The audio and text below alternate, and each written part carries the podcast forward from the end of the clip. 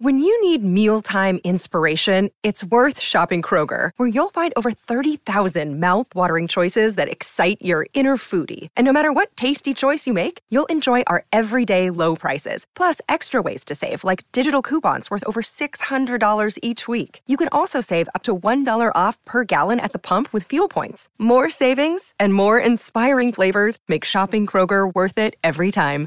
Kroger, fresh for everyone. Fuel restrictions apply. This podcast is brought to you by Bet Online. Bet Online, the fastest, easiest, and safest way to bet on all things sports. With March Madness, the Masters, and Major League Opening Day right around the corner, Bet Online has all the latest news, scores, and odds to help you win big. The best part? You'll receive a 50% welcome bonus with your first deposit. Head over to betonline.ag and use promo code BLUEWIRE to receive your literal free money. Plus, signing up is a great way to support this podcast you're listening to in your ears right now. Again, that's promo code BLUEWIRE, all one word when you sign up at betonline.ag. BetOnline, your online sportsbook experts.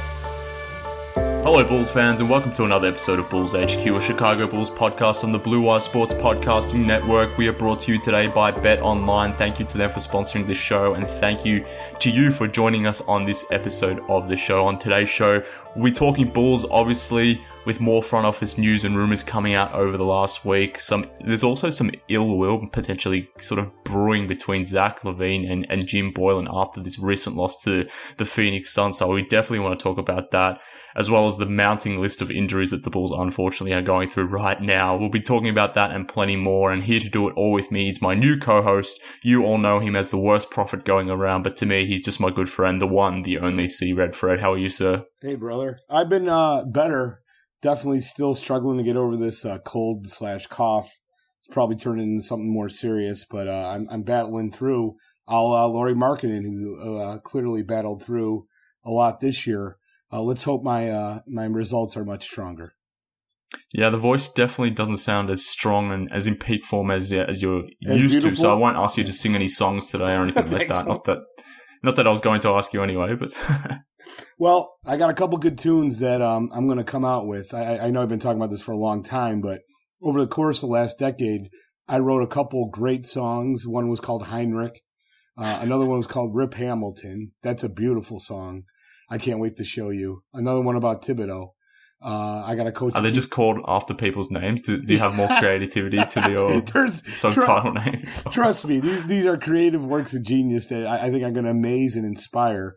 But uh, I just got to find time to do it. The good news is the team sucks so bad that I'm going to use uh, probably game time to start working on these tunes, and uh, I will find time as my schedule clears up in March. So uh, rest assured, good stuff is on the horizon, brother. Well, I can't wait to hear it, mate. Two birds, one stone. You can get out the old acoustic, start penning some stuff whilst the games are on in the background. Who's even watching it these days? Probably not many people. And to be honest with you, I had the Suns game on in the background. We're recording this on a Saturday night, Chicago time.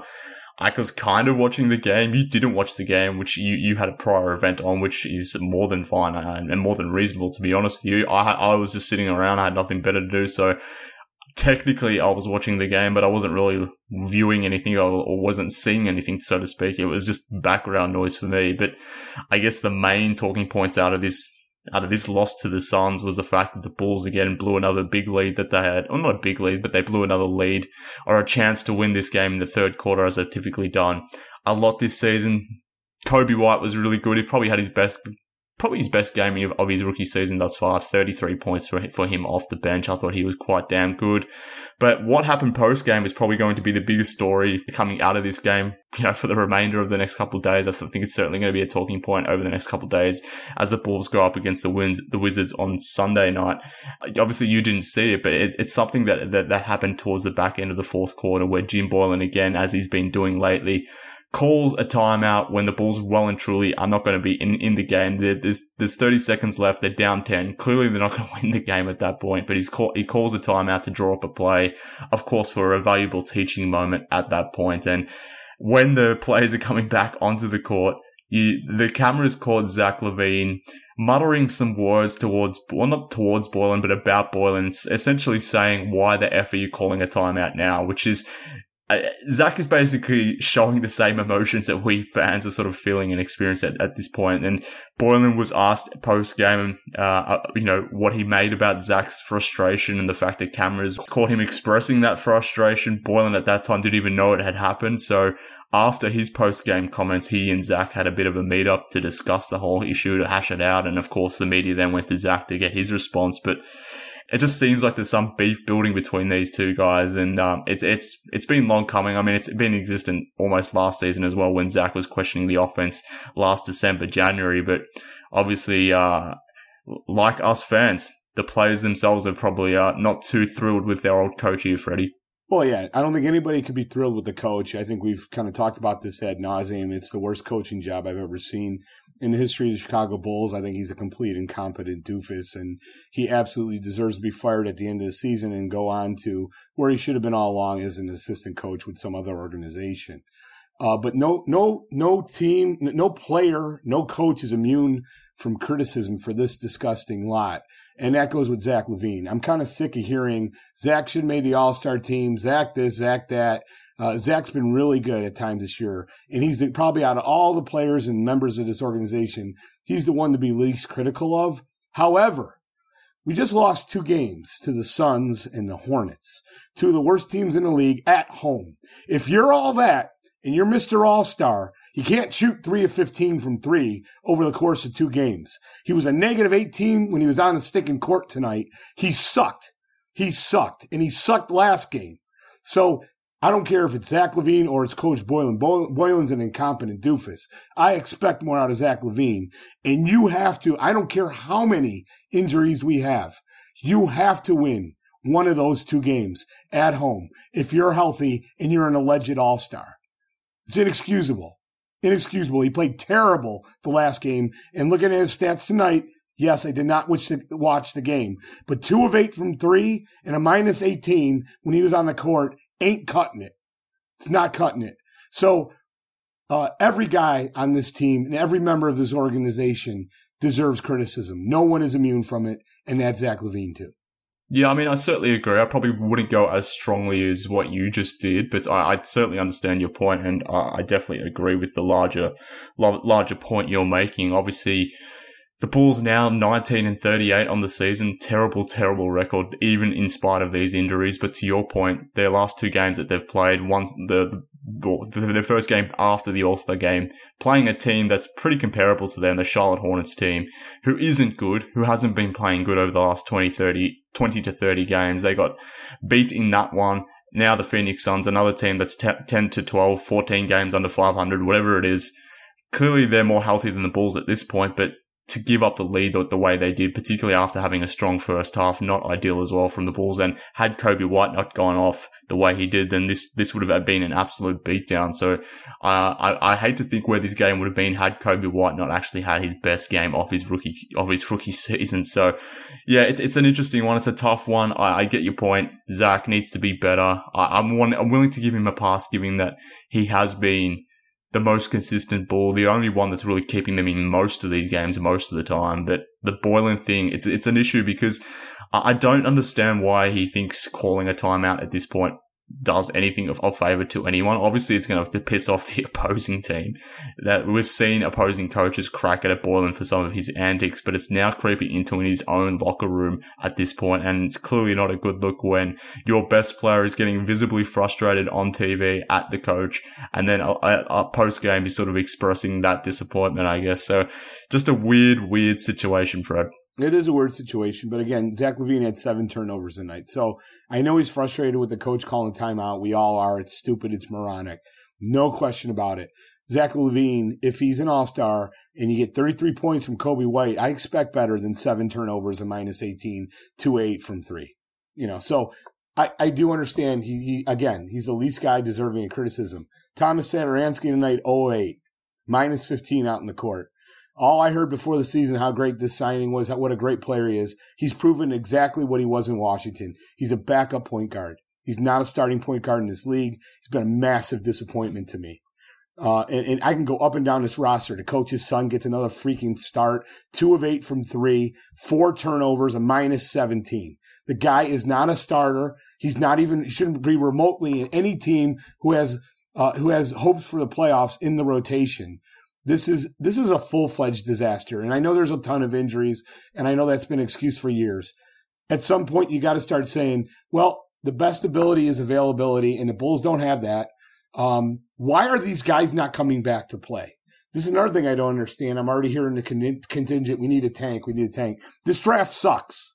There's nobody that's an, an, an, uh, an unequivocal number one, two, or three. You're probably going to find a guy at 14 who's just as good as a guy at one in a draft like this. At some point, we need to understand if Wendell Carter Jr. and Lauri Markkanen and Zach LaVine and Coby White are really good. Are they going to be players that can form the core of a contender? And you can't do that when you have subpar players like Ryan A. and you know and and uh, Shaq Harrison and Adam Mokoka thrown out there playing with these guys. You're not putting them in position to succeed. You need Thad Young and you need quality players like Otto Porter Jr. around them so we can tell if these guys really have it or they really don't. But putting guys like Ryan A in the starting lineup only breeds frustration. I've seen it at every level of basketball. I saw it with my fifth grade team when we had a couple good players out and you replace good players with bad players and it leads to frustration from your good players and they don't develop. That's been part of this problem with this young core, they haven't had a chance to develop because they're playing with guys that belong in the G League.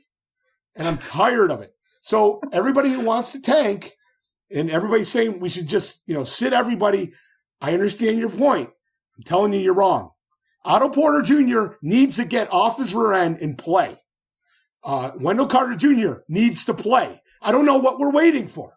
I'm sick of it. Well, I'm sick. They're clearly hurt, Fred. I mean, that's what we're waiting for. We're waiting for them to get clearly not, hurt. not injured anymore. But that's I think people that's have had their legs amputated have returned faster than this.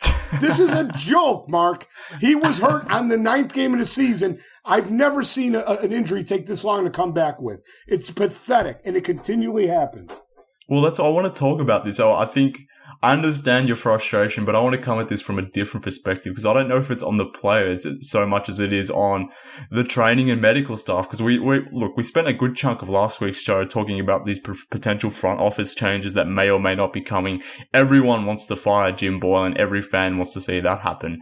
But when when are we going to start hearing about some changes to the medical staff or the, the processes that they employ in terms of getting these players back? I mean, Chandler Hutchison, he got hurt just before the All Star game should he have even been playing at that point because he was sort of pushing through and carrying an injury and just trying to make it to the All Star break before um, breaking down at that point? So I, I, I want to know more about the medical staff, their process, the way they go about this whole thing. Is because I mean, should these players even be pushing through? I mean, Lauri Markkanen has a stress fracture at the moment, or is at least managing that situation so it doesn't turn into that. But should Lauri Markkanen have been pulled earlier? And maybe if he was, maybe he's not suffering sort of through the injury he is right now. Those sorts of questions are, are the ones that sort of linger in my mind. Yeah, sure, some of these are freak injuries and, and the like, but we, we didn't really know what's happening with Otto Porter to your point. And is that a communication issue? Is that the way the Bulls have managed that injury? I, I don't know. It's just too many questions. And that's unfortunate, obviously, for us as the fans here. But it just seems like every year there is some sort of injuries that completely do derails this season. And to your point, I mean, availability is the best ability, but at some point, is this all on the players or is this on the training and medical staff? I, I think I think they need to be reviewed at this point uh, or at the end of the season if we're also doing that with the front office and the coaching staff as well. I mean, sure, let's review everything, but I will state that this Markkanen injury, when it happened, I'm reading conflicting reports. Like oh, if this was the playoffs, he'd still be able to play. Well, if that was the case, why is it almost a month later and we still have no end in sight? When is he coming back? He's been hurt every stinking year. There's always something with this guy. There's always something with Otto Porter Jr. And unfortunately, it seems like there's always something with Wendell Carter Jr. Now, I don't know how a trainer prevents the injury to Wendell Carter. He falls on his thumb, he gets a high ankle sprain. I don't care who the trainer is. I don't see how you prevent those. So I, I agree. There's been far too many injuries, but I also I, I, don't understand why these guys are taking so long to get back. So yeah, let's look at the the training staff and see if there's more that we can be doing. But I have serious concerns that maybe we've just drafted a bunch of you know uh, delicate players. Kris Dunn's consistently hurt. I mean, and I know a lot of them were freak injuries. He fell on his face. He had Thad Young fall into his knee. You can't always prevent that stuff. But man, oh man, this is a joke. Every t- the last three years, I've never seen anything like it. And you know what I find is most frustrating is that even though Otto Porter Jr. was out, it's it's like the team didn't play anywhere as near where I thought they should have uh, with just that injury. I know he's a key player. I know he's a linchpin for where we should be, but they still disappointed me massively. Uh, I know a lot of it has to do with Boylen's decision to, you know, play his son at the three instead of going with Valentine. But it's Mark, it's beyond frustrating. I don't even know what to say. It, I agree. Let's look at the training staff. Let's look at everything. Everything needs to be burned and thrown into the woodshed, but uh, and then analyzed for for um, termites. But I don't know what to do. I mean, uh, you know, I, I, I, can sense, I don't, I don't know if you can sense this, but I'm kind of frustrated also. And also my wife just walked in and looked at me with a stern look that I have to keep it down, I think, a little bit. so there you go. Fair enough, though. I mean, that, that's certainly Everybody's understandable. Everybody's to fight for a household. well, I mean, some of it's uh, for for good reason. Maybe some of it not necessarily uh, for good reason. You're probably getting a little too heated right now on a Saturday evening in your time. But um, I think going back to your point about if these guys are potentially injury prone, I think that means. I mean, if, if that is the case or it's not, I don't know. But if it is, then you can't really have a roster where you only got sort of seven to eight guys that you're confident in of having in your rotation. You need to foolproof your rotation to a degree. Get in 10 to 12 players who are all worthy and can command you know, 15, 20 minutes of a game time. That way, if you do have one or two guys do go down, you, you do have some ability to replace them and not sort of lose your season all of a sudden like the Bulls currently have. So you can't have, or you can't be relying on Archie Arcidiacono or Shaq Harrison or Mokoka or Luke Kornet or Denzel Valentine. These players taking up valuable roster, roster spots on your roster. And you, all of a sudden you lose one or two guys and these guys are sort of promoted into starting roles or, you know, key bench players. No, no wonder your, your, your season's going to sort of go off the rails here. So the Bulls need to be. I don't de- know about that. I don't think those are terrible players from, from 11 to 15 on the roster. It's just that they're. But those guys have been playing. They're not, not necessarily 11, 15, 11 to fifteen. Some of those guys are in the sort of that eight to ten range. Well, that's because our idiot coach has elevated his son to that level, but he shouldn't be there. I think we all understand this. We all should agree by now. The guy doesn't belong in a rotation, but he's been put there by you know coach. So it's a combination of things. We got a we got a guy who shouldn't be coaching. We got a roster that's always hurt, and we got guys that shouldn't be on our NBA roster. And yeah, I agree. It's a combination of things. We should have looked for a better alternative than Shaq Harrison, who's essentially what is the difference between Shaq Harrison and Ryan Archie? I can't believe he's starting. Like, there's really no difference in those two guys. One guy's a little bit better offensively. One guy's a little bit better defensively.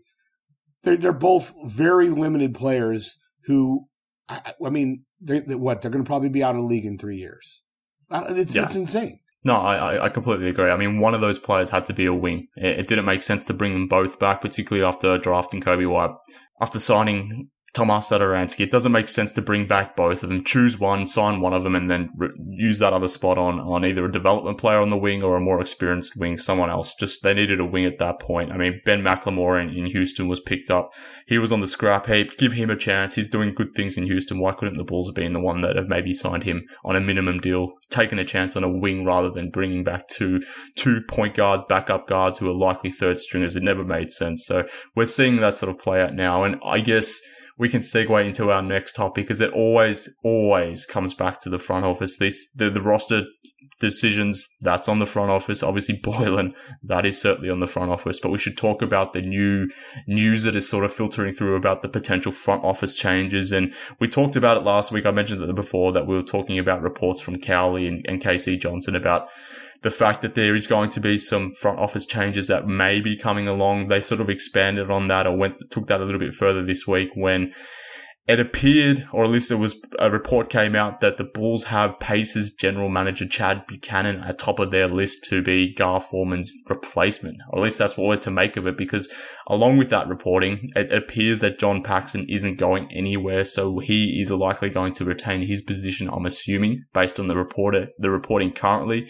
you would assume if Chad Buchanan is at top of their of the Bulls list, he will be the Forman replacement. Who knows if Buchanan even wants to come to the Bulls? But it's newsworthy news, Fred, and we should probably discuss it. What did you make about uh, about this news? We don't, I, personally, at least, I don't know a ton about Chad Buchanan, but maybe you can enlighten me. What were your thoughts about this news and the Bulls' potential interest in Chad Buchanan? Um, well, I'm, I'm, I'm hopeful that Chad Buchanan would be a, a good hire.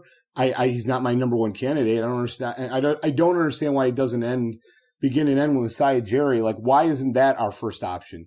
He's clearly the best GM option out there. Um, why don't we go for him? I, I know he's employed by the Toronto Raptors, but if we're the Chicago Bulls, let's think big, get creative, and go after the best possible GM out there. And I think Chicago is a step up from Toronto. I think Chicago is a step up from Indiana. I know we disagree on this and we'll get into the reasons why later. But, um, you know, if Buchanan, I don't know. Maybe he will be a great answer. Big picture, I think there's other issues with the organization that need to be addressed and fixed before I don't care if it's Buchanan or, you know, whoever it is. We got to start acting like a major market team instead of some mid market team. And to me, just the fact that the first answer is Buchanan kind of illustrates the problem. Yeah, I look, I, I, I actually agree with you 100%. Now, the problem with Masai is he holds the same position as Pack. So, I mean, he is that, v- the VP of basketball ops. So to, to get Masai, he's obviously not going to be coming in as a general manager. He will, he'll come into that Paxson spot, but that is part of the problem. And I completely agree that I'm sick of the Bulls acting like a, a mid-level team or a small market team. If you want to, if you want to relate it to that point, I mean, they, they operate like they are the Indiana Pacers. So Chad Buchanan may be a more than capable executive. I mean, the news coming out in relation to Buchanan was he was heavily involved in his time at with Portland in terms of the drafting of Brandon Roy and LaMarcus Aldridge. He was key in them landing Damian Lillard.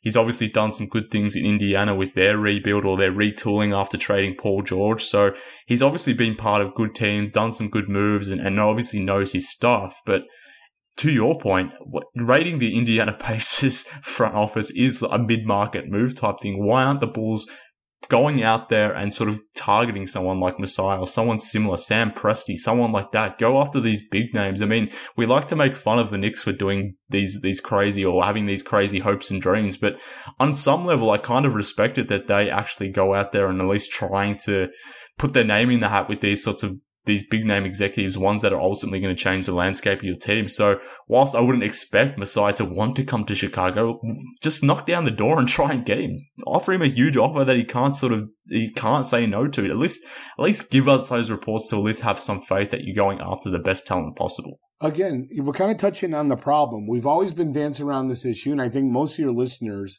this is what I wanted to go into. I kind of alluded to in a previous uh, inter- uh, exchange with you, I think on Twitter uh, in DMs. Like, did you see what Kevin Garnett said over the All Star weekend? Yeah, about uh about Jordan.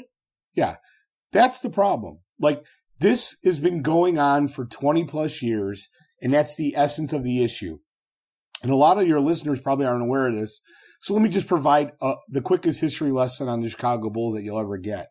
Michael Jordan was drafted by Rod Thorn. He wasn't drafted by Jerry Krause. So the best player in the history of the game was already on the roster when Jerry Reinsdorf bought the team and hired Jerry Krause in 1985. Jerry Krause had a massive ego as big as his belly. And because of that, he knew he would never, ever get the credit for building a champion until he did it without Michael Jordan, the best player in the universe, on that roster. So you flash forward to 1997 after the Bulls won their fifth title. And he had the temerity to tell Phil Jackson that I don't care if you go 82 and 0, you're out after next season as the head coach. Despite, despite knowing that Michael Jordan was already on record saying he would not play again for another coach in the Chicago Bulls unless it was Phil Jackson.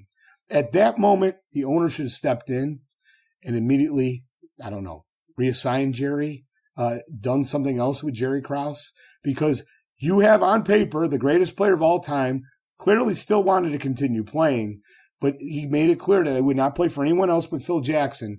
And you had an owner who said, You're out after this, so he could bring in his buddy Tim Floyd.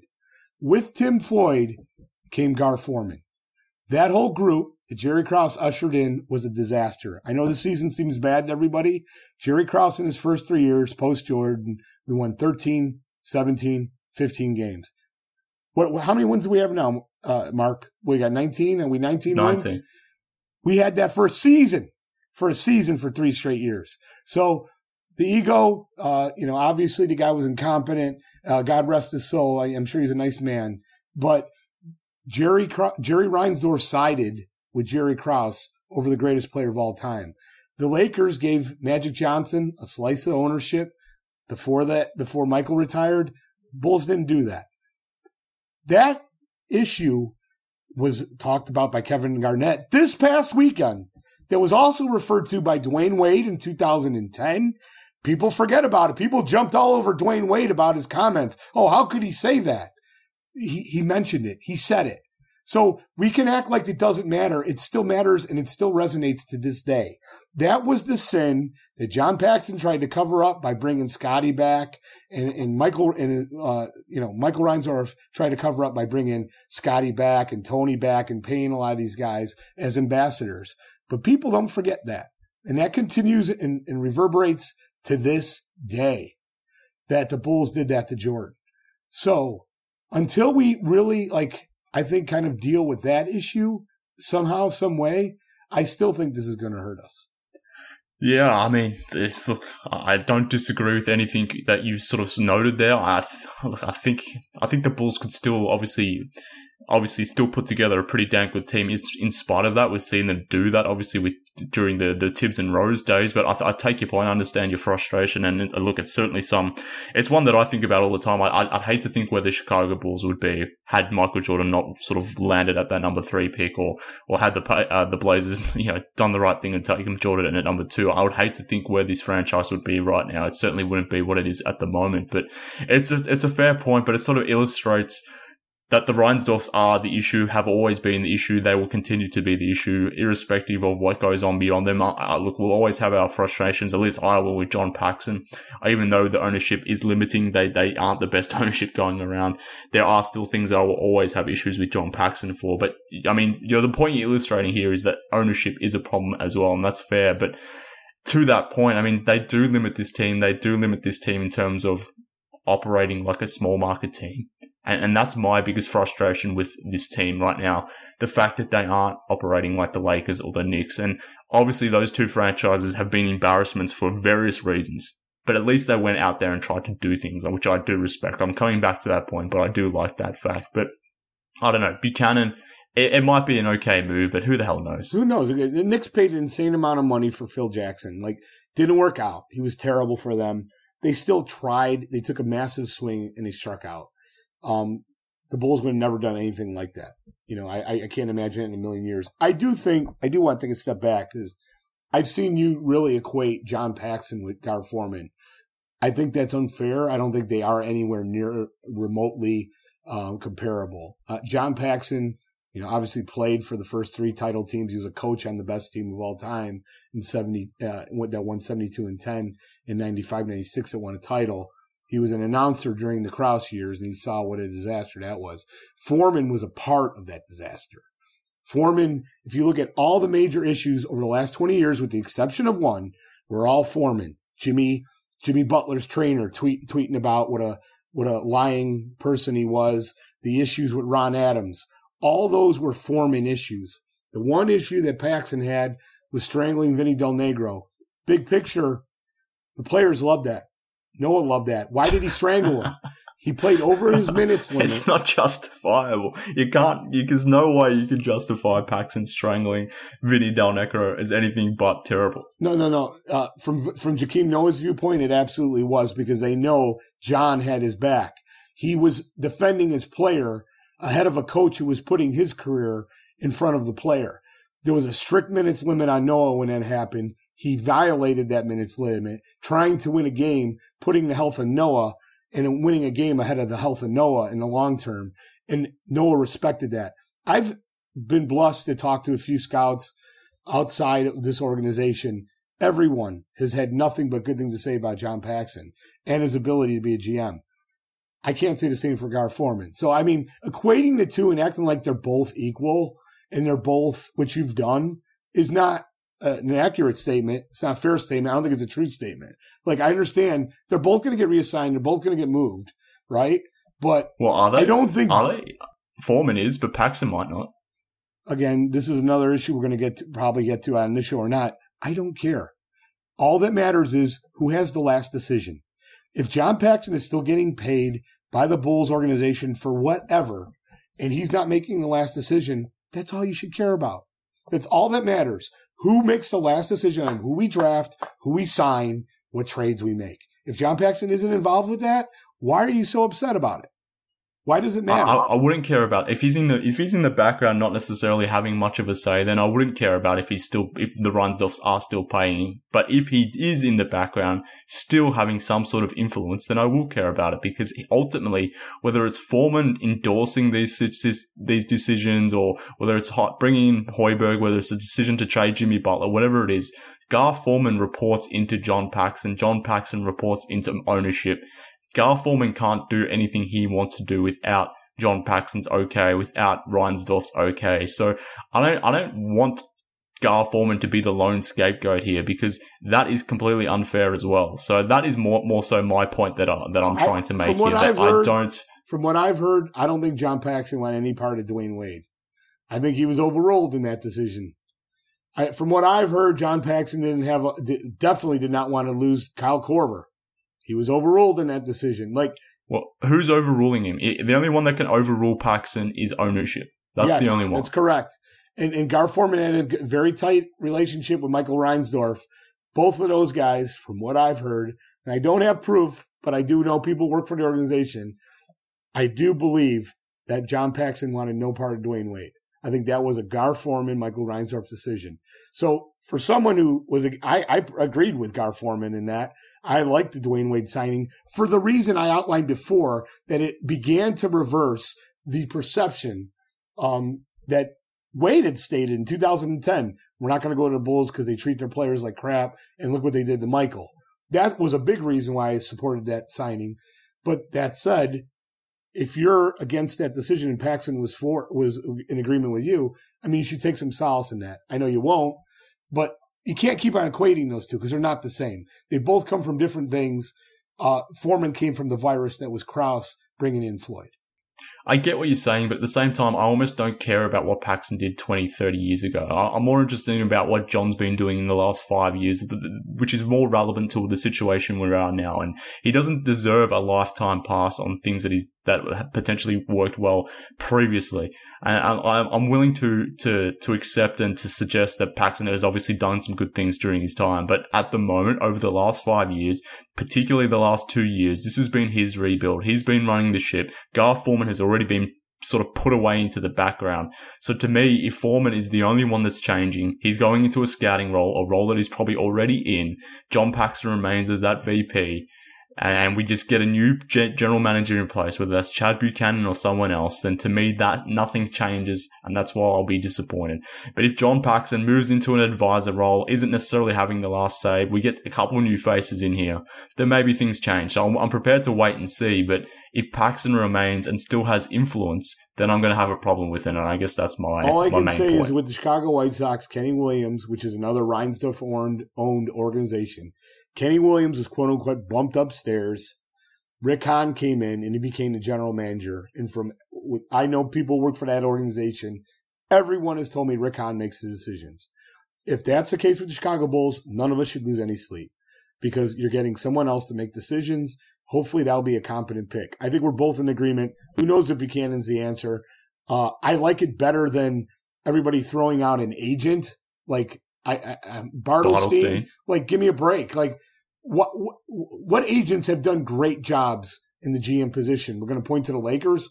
Really? What did he do? He no, I, am most definitely against the Bartelstein thing because it's another connection to the Reinsdorfs. We want outside voices who have no real connection to them. I don't want another nepotistic hire type thing. That, that would be uh, that would be disastrous in my opinion. Agreed. Bartelstein couldn't even recruit the best players into his agency.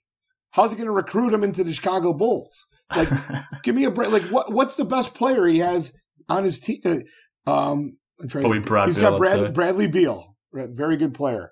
He's not top five. Doesn't have LeBron. Doesn't have any of the Anthony, you know, Davis. Come on, it's insane. I can't believe this is like being bandied about as a possible choice. At least I yeah. feel better. It's not Sam Hinkie. I mean, the the only reason why it's bandied about is because of his connection to the Dwarfs. So that, that that's why it's a thing. But I mean, chances are, Fred, we're going to be talking about this for the remaining weeks going forward because it's probably going to be the biggest and most sweeping news that we have as Bulls fans to talk about. I'm, I'm sure the, the, the Bulls beat will be all over this because it is the biggest, most pressing topic amongst the team. That and, and obviously the coaching decision, what happens thereafter. So we'll see how all that transpires. But I've had enough talking about the Bulls. I think I think each episode going forward, Fred, given how bad things are with our Bulls right now, we have to sort of do some things or just talk some, about some different things that maybe can get our mind away from the Chicago Bulls. And we've got a few ideas up our sleeves for the next few weeks going forward. But I do know for this episode, you wanted to bring up Star Wars for whatever reason. Yes. I, I, know you're a big avid Star Wars fan. I, look, I, am not, I wouldn't say I'm a huge Star Wars fan, but the fact that it's not Chicago Bulls, I, am more prepared to talk about Star Wars than the Chicago Bulls at this point. So how about it? What, what did you want to discuss? Let's get into Star Wars. Before we do that, I think this is a good idea. I think we need to, at this point, if you, if you're not interested in any of our, you know, timely topics, um, you know, you can always turn off, but I think we should introduce some additional topics. One of them I want to get to next week is the incredible. So I, I, tonight I had a trivia night. I don't know if I mentioned this. It was a fundraiser for my kids' school. I've done the trivia questions every year for the past uh, like seven years, and every year it gets more and more amazing. But this year was a really good one where I had lyrics. I, I presented lyrics of songs. People had to guess the uh, the band and the year that the song came out. So uh, here's one. Sometimes I feel that I don't have a partner. Sometimes I feel that my only friend is the city I live in, the city of angels. Uh, lonely as I am, together we cry. What, what's that? This is the Chili Peppers. There we go. What year? 91. 91. 91 was an amazing year for music. I, I want to get into the sheer amount of albums, incredible transformational albums that came out in that year. What say you? Well, i am looking forward to discussing that network next week. Let's do that. Let's let's drum up. We'll need a segment idea, a name for this segment at least. So yeah, we'll, we'll, we'll get to the drawing idea. board on that one. But let's talk Star Wars. I, I, want to talk Star Wars. I want to get your takes on, on Star Wars, but uh, I certainly want to revisit the uh, the music one next week because I'm sure we're going to have some differing opinions in that one next week. But let's talk Star Wars. What were your What did you want to talk about?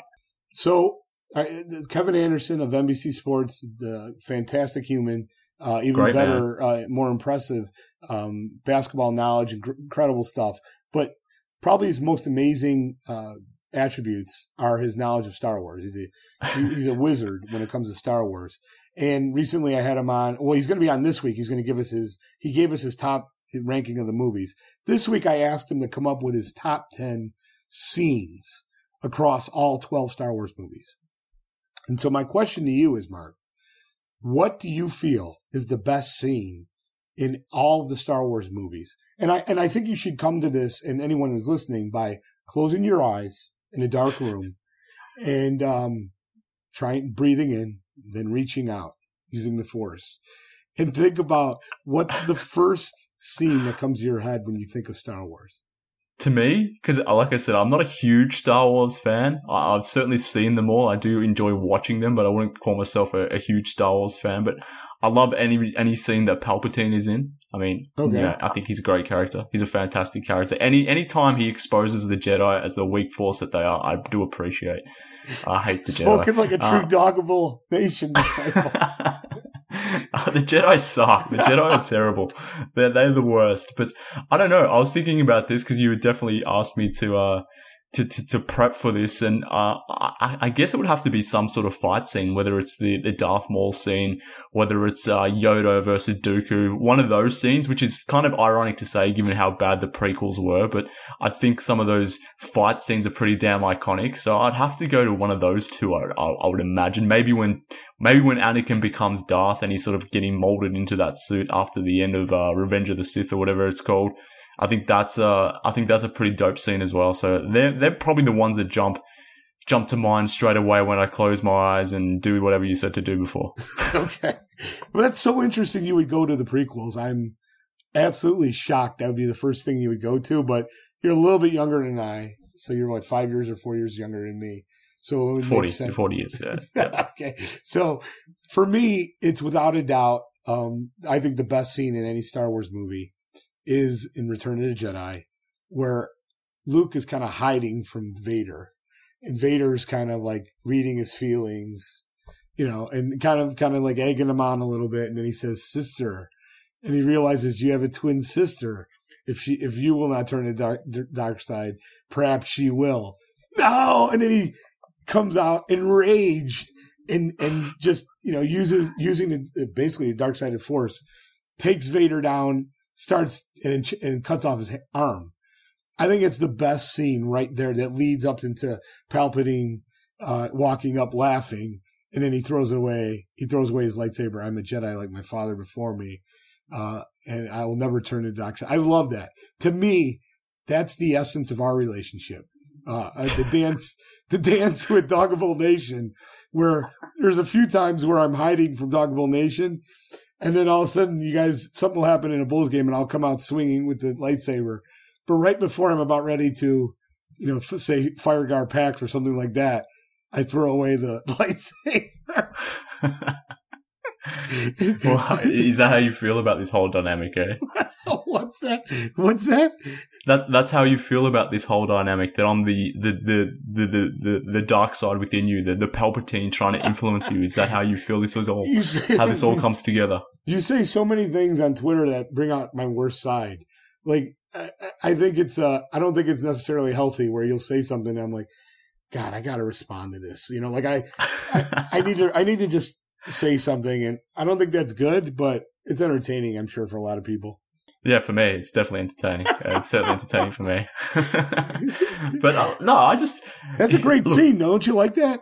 I do like that scene. I do like that scene. I mean, you, you're right. The, the first three, even though they are terrible movies, they, they probably resonate more with me because they were draw, I sort of was growing up during those years. So that's probably why they come more to my mind. And I guess that's more of an extended scene, the one that you sort of referenced there. Or maybe it's not too, too dissimilar to the ones that I posed before, but I, I kind of like the action scene. So I like that. And I like to see Yoda actually do something rather than just sitting around, just pondering, trying to be very wise when he's actually pretty dumb and, and just let this whole thing let this whole situation unfold the way the way he did. If he had some sort, of, if he was the all conquering master that he was supposedly meant to be, then none of this situation plays out. It, it's just it's just ridiculous. But Yoda sucks. Anyway, it was good to see him do some actual good stuff and fight Dooku. That was cool. I'll give him that much. But Darth Maul, growing up, that was a so that, that character was so cool. So seeing Obi Wan and uh, Qui Gon go at it, that that was a dope scene as well. I think I'd have to have that one number one. What a yeah, what a waste too. I felt of like a, a great great character in, in yeah. Darth Maul. Like he barely got any screen time. I know. I know. To me, the biggest loss in that movie was the scene where, if you recall, um, it was in the desert where they were trying to get away from him. And then there was like one moment where he's following them on the bike. You remember Anakin duck and then yeah. they ran him off. And it is the worst fight scene. That should have been like an epic two hour fight scene, you know, where he's fighting them just going, you know, and he barely gets away. And it's like, it, it, was the worst.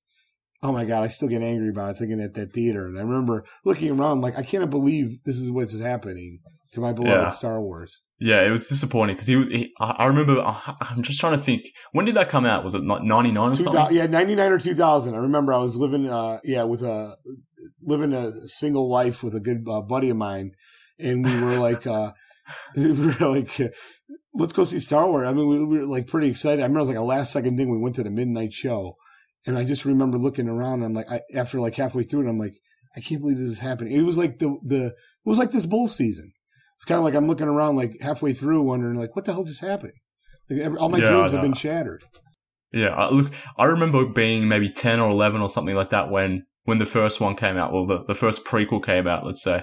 And, and I remember I had a book of the Star Wars, or the, the book of the movie, and on the front cover was Darth Maul just snarling. And to me at that point, he was one of the most scariest characters I'd ever seen. But then when you watch the movie, so I had the book before I, I had, I, I, I um, went to see the movie. But when you watch the movie, he's barely in the damn thing. And it was disappointing. They, they let that one, they let that one go, unfortunately. But yeah, I'm certainly not the Star Wars disciple that Kevin Anderson is. So you, I'm sure you're going to have a better conversation with him on Chicago Bullseye than I, than, than I could possibly muster up with you. But I, I just wanted to make that clear that Yoda sucks. The Jedi sucks. the Last Jedi is the best movie of all those nine movies. Rogue One is damn That good is as the well. dumbest statement you've ever made. The Rise of Skywalker is a terrible movie. The way it ends is just absolutely shocking. Rey becoming a Skywalker is the biggest lamest crap I've ever seen ever. so I just wanted to also let you, let you know that you may think I'm actually triggering you or trying to trigger you or trying to force out the dark side in you right now, but these are legitimate feelings that I actually feel. I, I, I'm so Terrible movie that one. I was disappointed. I'm so tired right now. I'm just going to let it. I'm, I'm going to pull some Yoda Jedi mind tricks and just let it uh, elevate some rocks and just let that uh, anger go right through me. I do got to say, I want to do this also for Rocky movies. So Okay. I have a. Gen- are you into Rocky movies? I haven't seen Rocky movies for ages. I'll have to rewatch them before we do. Rocky movies are the most important influence in my life, probably outside of my parents and my ki- like. I believe, I firmly believe this. You can teach any child everything they need to know in life by watching Rocky three and Rocky four on a continuous loop for a week. That's all you need. It tells you how to deal with success, how to return from tough defeats. Everything you need to know is there. And actually, I had a daughter first, and I was kind of shocked. I just assumed I'd have nothing but boys, and that was great. um, but you know, I needed to pass on my family name because, um, long story. I'm one of the few left who can do that. So we had to try again. And I watched Rocky three and Rocky four for about three straight weeks. I ate nothing but beef jerky and lifted weights, and then we had a boy. So that's uh, that's just, that's a secret. there you go. I'll, I'll keep that in mind should I ever decide to um ever decide to bring some kids into the world and I desperately want a boy. I'll I'll start hitting the gym, start eating some jerky, and see what I can do. I suppose. What's uh another thing? Rocky three plus Rocky four equals seven. Seven Oh, figure seven. God. Bringing it back to the Bulls. Oh, I think, we yeah, we we this is probably the best time to end the podcast right about I now. think you're right. I- I don't think we're gonna get any man. better My voice is shot. Yeah, no, no, fair enough. We'll let you go. We'll let you prepare your your teaching lessons to kids tomorrow. I'm sure they've got to watch Rocky three and four for the 400th time tomorrow. So I'll let you get away to get in some um to sleep to, to to prepare for that, but also to get that voice right for next week. But Fred, I appreciate you joining me on Bulls HQ this time around. Of course, you'll be doing that going forward every time going now. For those who weren't aware, Fred is now the co-host of Bulls HQ along with me. So very happy Freddy's along for the ride here. Obviously, you can follow him on Twitter at CBEFred. You can listen in to his own separate podcast as well, Chicago Bullseye, on, on iTunes, Spotify, wherever you want to get your normal podcast. You can obviously get Chicago Bullseye. Listen to that after you're done listening to Bulls HQ. Follow me on Twitter at MK Hoops. Follow the show at Bulls HQ Pod. Send us an email, bullshqpod at gmail.com. Be part of our Bulls HQ Discord channel as well if you want to talk about the Bulls in real time with other Bulls fans.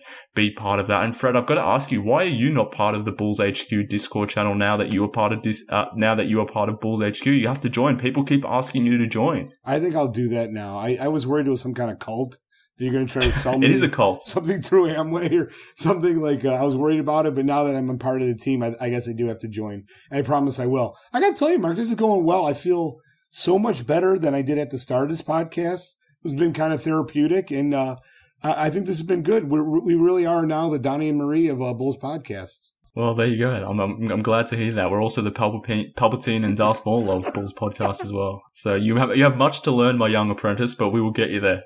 Or at least you're not calling me Yoda. All right, sounds good. no, Yoda sucks. All right, brother. Right, we're, we're, we're just about done here. We'll catch you all again next week, Bulls fans. Speak then.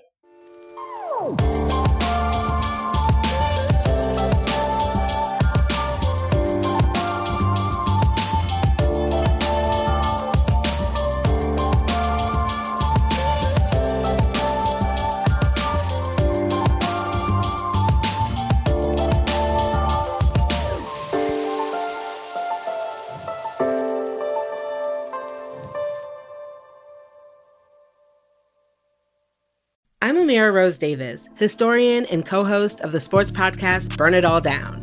And now I'm hosting the new season of American Prodigy, all about black girls in gymnastics. For the last 40 years, black gymnasts have moved from the margins to the core of the sport and changed gymnastics along the way.